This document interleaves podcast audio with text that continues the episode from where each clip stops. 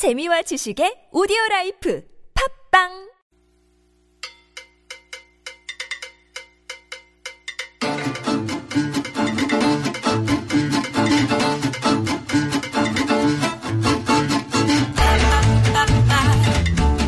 인포그래픽스 통계 자료를 통해서 다양한 서울의 모습 또 서울 시민의 삶의 모습 얘기할 수 있는 서울 엿보기 시간 시작해 보겠습니다.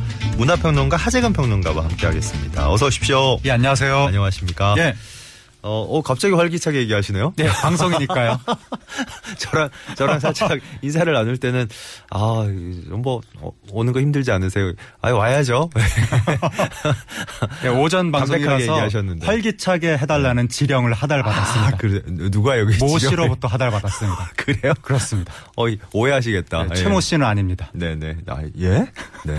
어쨌든 아닙니다. 저기 예, 너무 깊이 가시면 저희 서울 엿보기 시간인데 네. 알겠습니다. 어유 화들짝 놀라게 하시네요. 네.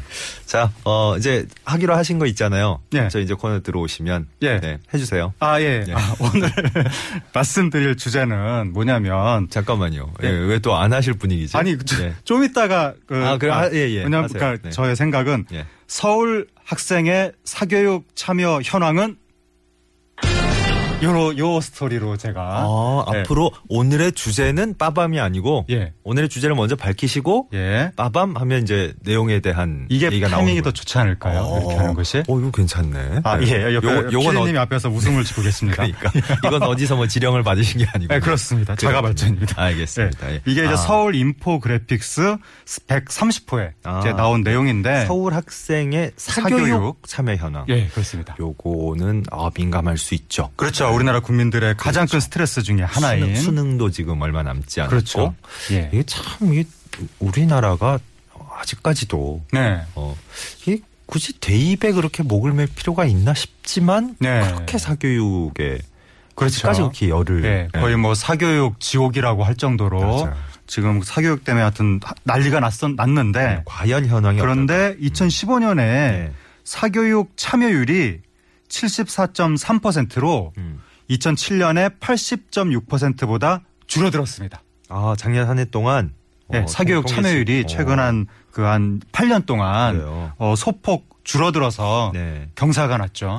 74.3% 이제 자- 자- 어, 작년 한 해 동안 통계로 잡힌 것이 예. 사교육 참여율이 74.3%인데 네. 이것만 해도 상당히 많다 생각을 했지만 예. 그래도 근 몇 년에 비해서는 예. 줄어들었다. 2007년에는 어. 80%가 조금 그러니까. 넘었었는데 네. 80% 밑으로 내려왔으니까 좀 줄었다. 음. 경사가 났다라고 이거 할 경사까지. 수 있으나 예. 이게 문제가 뭐냐면 네네. 우리나라 사교육의 문제가 첫째가 돈의 문제, 사교육 비의 문제고 그렇죠. 두 번째는 학생들이 너무 입시 교육에 매달려서 그러니까. 정상적인 그저뭐 지성, 덕성 이런 걸 기르지 못한다 이게 문제인데 공교육 원래 이제 이상적으로는 공교육 내에서 다 해결이 되고 예. 사교육은 정말 이제 뭐 특화된 예.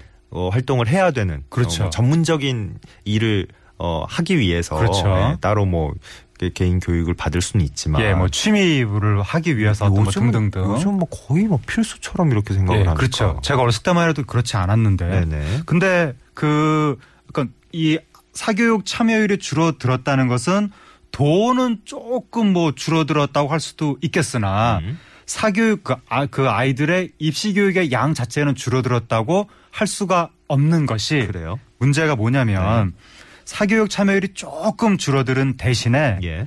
방과 후 학교 참여율은 대폭 늘었습니다. 아, 그러니까 사교육 학교. 참여율이 음. 한 6%포인트 정도 줄어들었는데 예. 방과 후 학교 참여율은 20%포인트 정도 늘었기 때문에 아하. 근데 방과 후 학교라는 게 사실은 변형된 사교육, 음흠. 학교에서 하는 입시 교육 예. 이런 느낌이 조금 있고 네. 그 다음에 사교육을 보완하는 형태로 최근에 EBS 교육이 또 이제 많이 늘어났는데 예, 예. EBS 학습 참여율도 한 8% 9%, 9%포인트 정도가 같은 기간에 더 늘어났기 때문에 예. 결국 학생들이 체감하는 입시 교육의 양은 더 늘었다. 그래요. 이게 경사가 아니었다 알고 보니까. 방과 후 학습도 뭐 모든 것이 입시 교육에 연관이 있다 이렇게는 는볼 수는 없겠지만 예. 그럼에도 불구하고 예. 그 사라진 사교육 그 예. 줄어든 사교육의 양만큼 예. 비율만큼 예. 뭔가 다른 개인적인 활동이 아니고 예. 역시나 이렇게 비슷비슷한데. 모여서 예.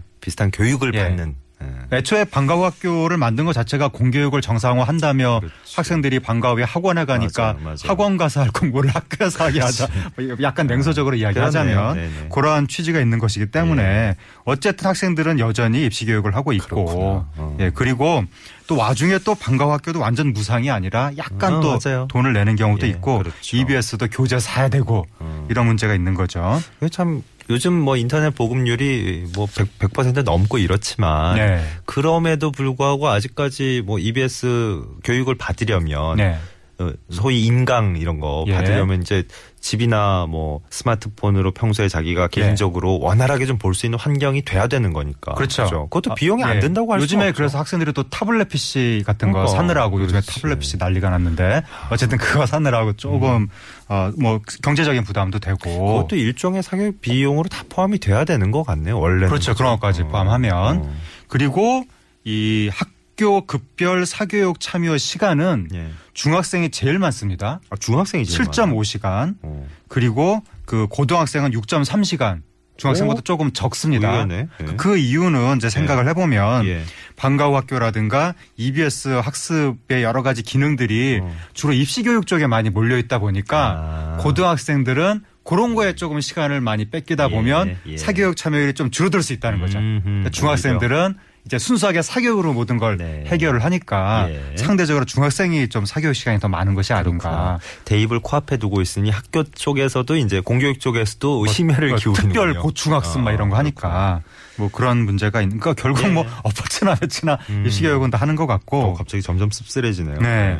그리고 이제 월 평균 사교육비 같은 경우는 예. 이제 33.8만 원으로 나왔는데 네. 이제 초등학생이 29.6만 원. 음. 초등학생이 사교육이 웬 말이냐였는데 저희 때 분위기는 예, 지금 예. 초등학교 때부터 30만 원 가까이 음. 중학생도 35.5만 원 고등학생은 38.3만 원 그래요. 고등학생이 제일 많은 거죠. 예. 시간은 중학생보다 더 음, 적지만 그렇네, 그렇네. 돈은 더 많이 쓰는 예. 거의 뭐 압축적으로 쓰는 야, 이게 다 눈에 보이는군요. 통계치가. 그쵸. 통계치로. 근데 어. 이것도 거의 서민들이나 이렇게 쓰는 거지. 예. 그뭐뭐뭐 천차만별 부모님 못 이니까. 만난 거 뭐 저기 뭐 저기 억울해해라 뭐 이런 식으로 또- 얘기하는 또 깊이 모씨 가신다. 같은 경우에는 또 깊이 가신다. 뭐 수십억을 썼다는 얘기도 있으니까 입시의 과정에 예. 말도 사고 네. 그거는 뭐 사교육비로 계산하면 정말 우리 어마어마한 건데 우리 국민들 요즘 다 이래 청취자분들도 지금 네. 서울 서울 청취자분들도 그런 얘기 들어가기 시작해서 이제 한두 마디 나누다 보면 네.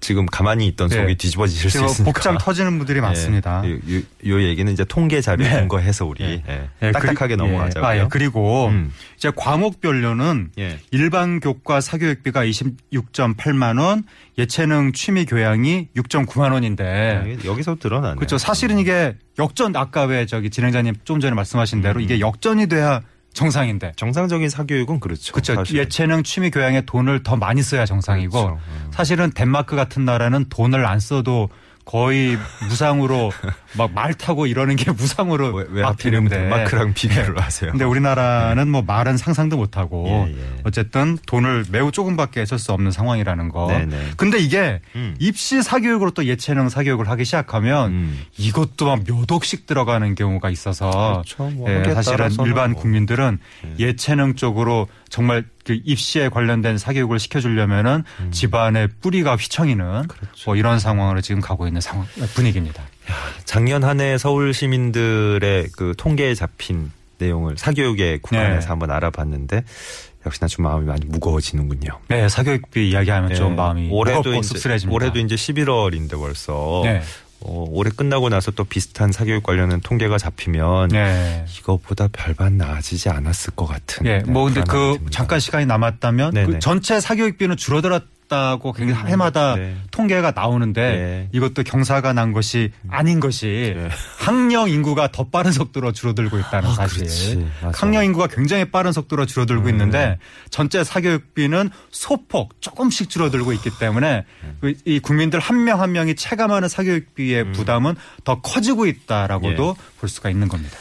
서울, 서울 학생들의 사교육 참여 현황을 오늘 짚어봤는데요. 네, 인포그래픽스, 서울 인포그래픽스 130호 내용을 가지고, 자료를 가지고 네, 하재근 평론가도 지금 계속 이제 어, 전국민적인 공분으로 그걸 기반으로 지금 네. 계속 열변을 토하셔서 오늘 여기서 마무리해야 되겠네요. 네. 네, 어우 뜨거웠습니다. 문화평론가 하재근 평론가와 함께한 서울 엿보기였어요. 고맙습니다. 감사합니다.